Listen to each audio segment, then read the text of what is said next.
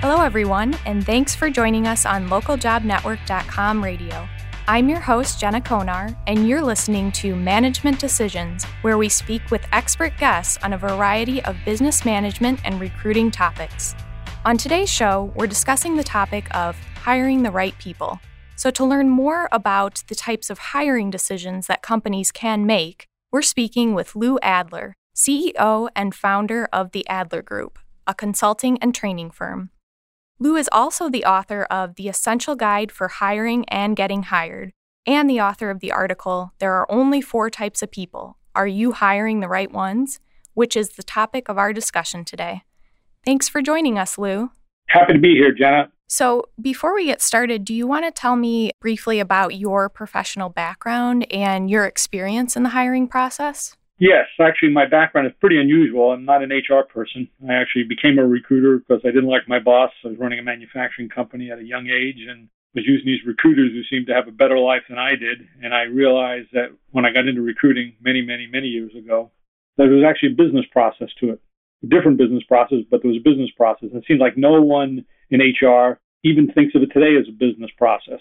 But the business process has processes, has steps, has metrics, has controls to it. And I think that's really the issue. So very early on, I realized that if you do these same things all the time, you tend to get the right answer. So my experience has been in industry, got an engineering background, manufacturing background, financial background, MBA. But most importantly, when I got into the recruiting business 30 plus years ago, I realized, hey, if you do these things all the time, by benchmarking how top people look for work and how they accept jobs, you actually can hire those top people. So that's been the experience, and I've been writing, not only doing it and trying this stuff out, uh, but also uh, writing about it and uh, trying new things out. And seems to still be true. The best people look for jobs differently. They did it 30, 35 years ago. They still do it today, but still very, very similar in how good people accept jobs and why they compare one to another. So, in your article, you do mention four different types of hiring decisions that a recruiter can make type 1, type 2, type 3, and type 4. So, could you walk us through briefly what these four types of hiring decisions are? Absolutely. A type 1 person is someone whom you never should hire. And it's usually made because you didn't do any due diligence, you're in a hurry, somebody referred to brother in law of somebody else, and you made a decision without real due diligence. I mean, the person clearly was a misfit. And most companies don't hire people like that. It's usually a small company that's just desperate, so they make the decision. Mm-hmm. What companies do hire, what I'll call type two, type three, type four. And I want to be very, very clear these types have nothing to do with the person. It's a result of the person being hired for a certain job. Type 2 hire are those people who represent the bottom third of all people who get hired the bottom third. It doesn't mean they're a bad person, but you could have a good person who's an engineer, but you put them in a sales position. Or you hired a person who needs a lot of direction. You, you hired the person with a manager who doesn't like to give direction. So it's a result of the process. Those people, the type two, wind up being in the bottom third.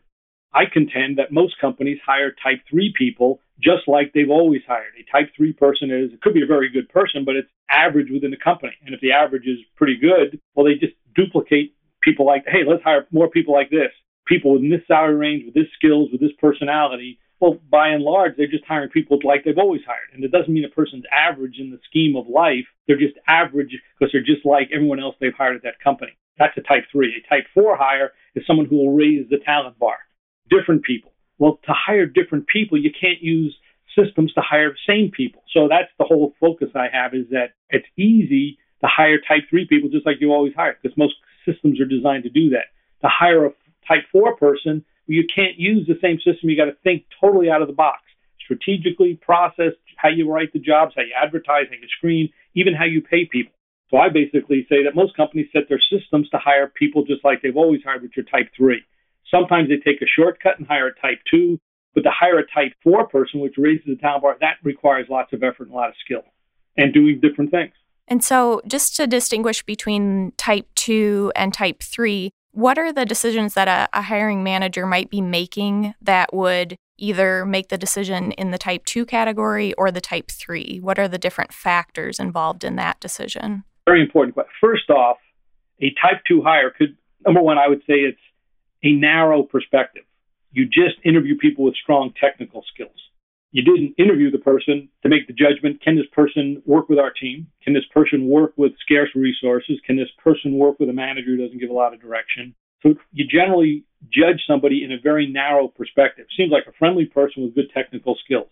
But if the job requires organization planning, getting results done on time, that would fail. So that's certainly one is a narrow perspective. That narrow perspective could also be overvaluing first impressions. It could be overvaluing technical skills, like I just said or it could be overvaluing intuition. Oh, I think the person's a good communicator, seems smart, they can do it.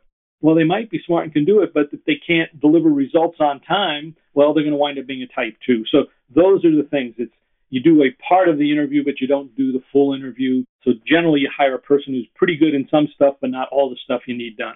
The big reason is you do it is because you define you haven't really defined the work. Mm. Most companies don't define the work, but that's those are the they tend to take a shortcut in doing it.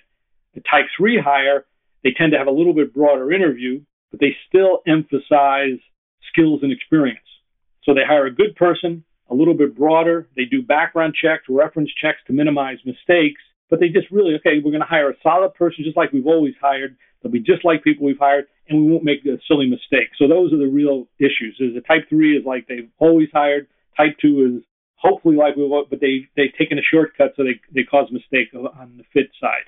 In your opinion, why do you think that companies get stuck in this rut of making type 3 decisions? Is it just that they don't want to differ from what they've done in the past, or is there some other reason behind it? Very good question. I think it's part of, well, I'd say the, there's probably two fundamental things, maybe three fundamental things. Number one, while a company always wants to hire good people, that's just talk. They really don't believe it. If they wanted to hire good people, they wouldn't let compensation say, hey, you can only pay X to X plus 10%. Good person wants X plus 20%. So right away they said, okay, we want great people, but we don't, and they have to have these skills, and we don't want to pay them any more than a great person wants. Well, it's, it's not going to happen. So if you want to, if you're going to keep your compensation budget, well, then you have to have someone who's got less skills. They're still got to be hired more potential, but less skills. So something's got to give in the equation. Well, nobody wants to fight that battle. So that's one is we overvalue skills and experience versus overvaluing potential. And then we let compensation and we let legal say, oh, we have to post these skills and experiences. That's hogwash.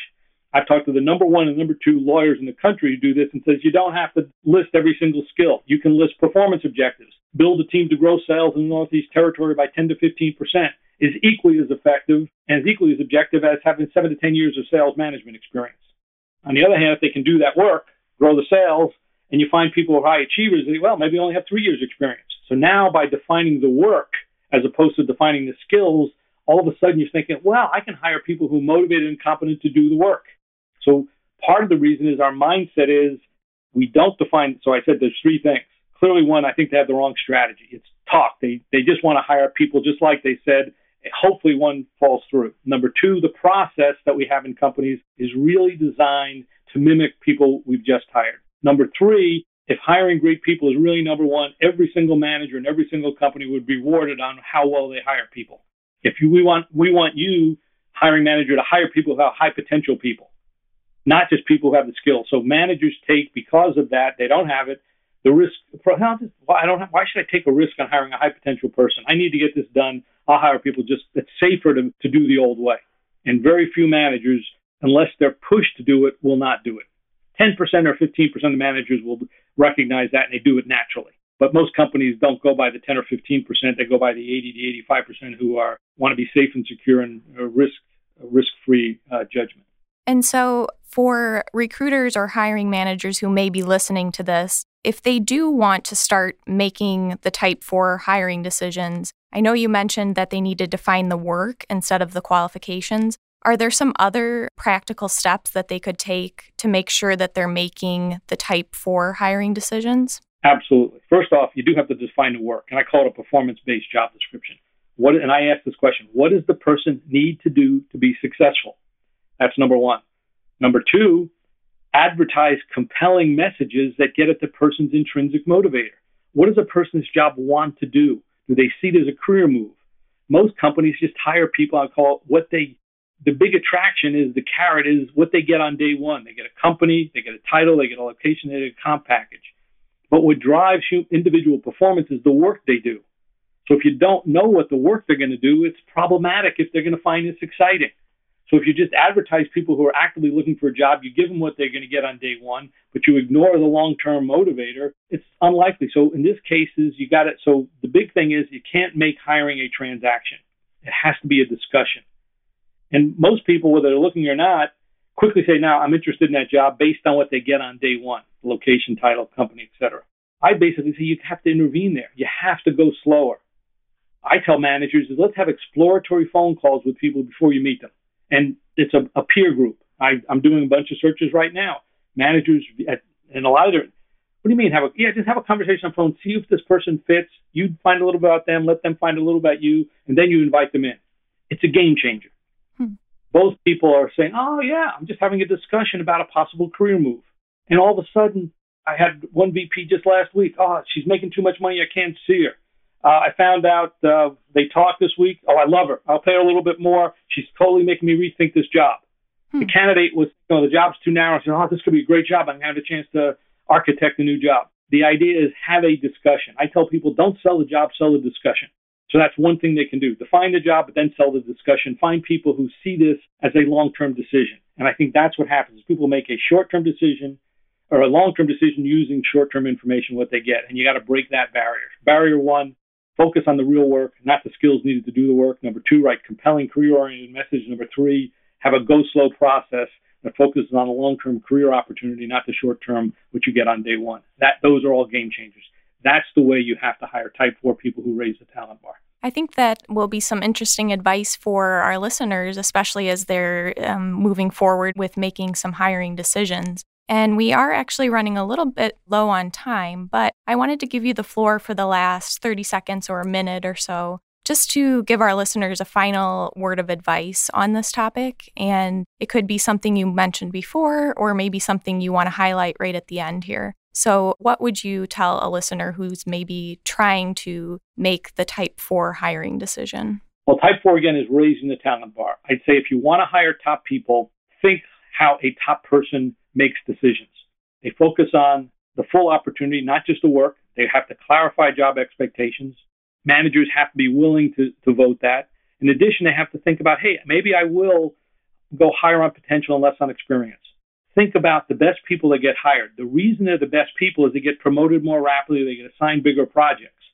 So why would you want to hire someone who hasn't been promoted more rapidly or hasn't taken bigger projects bigger than their peer group? So the idea is make the trade-off these the best people will not have exactly the skills you want, but they'll bring something more to the table. They'll bring potential and they'll be able to take the company in a different direction. So that would be my message.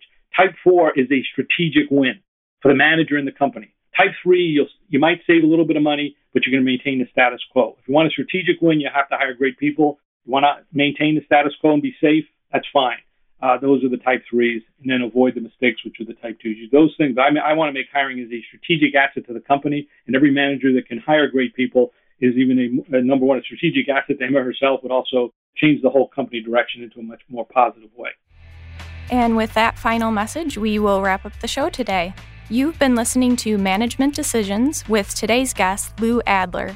Thanks again for sharing your insight with us today, Lou. Happy to do it. Thank you for inviting me, Jenna. And as always, we love to hear from you, the listener, as well. If you have a suggestion of another subject to cover on the show, please email us at ljnradio at localjobnetwork.com. You can also find us on Twitter under at the LJN. Once again, I'm your host, Jenna Konar, and thanks for joining us.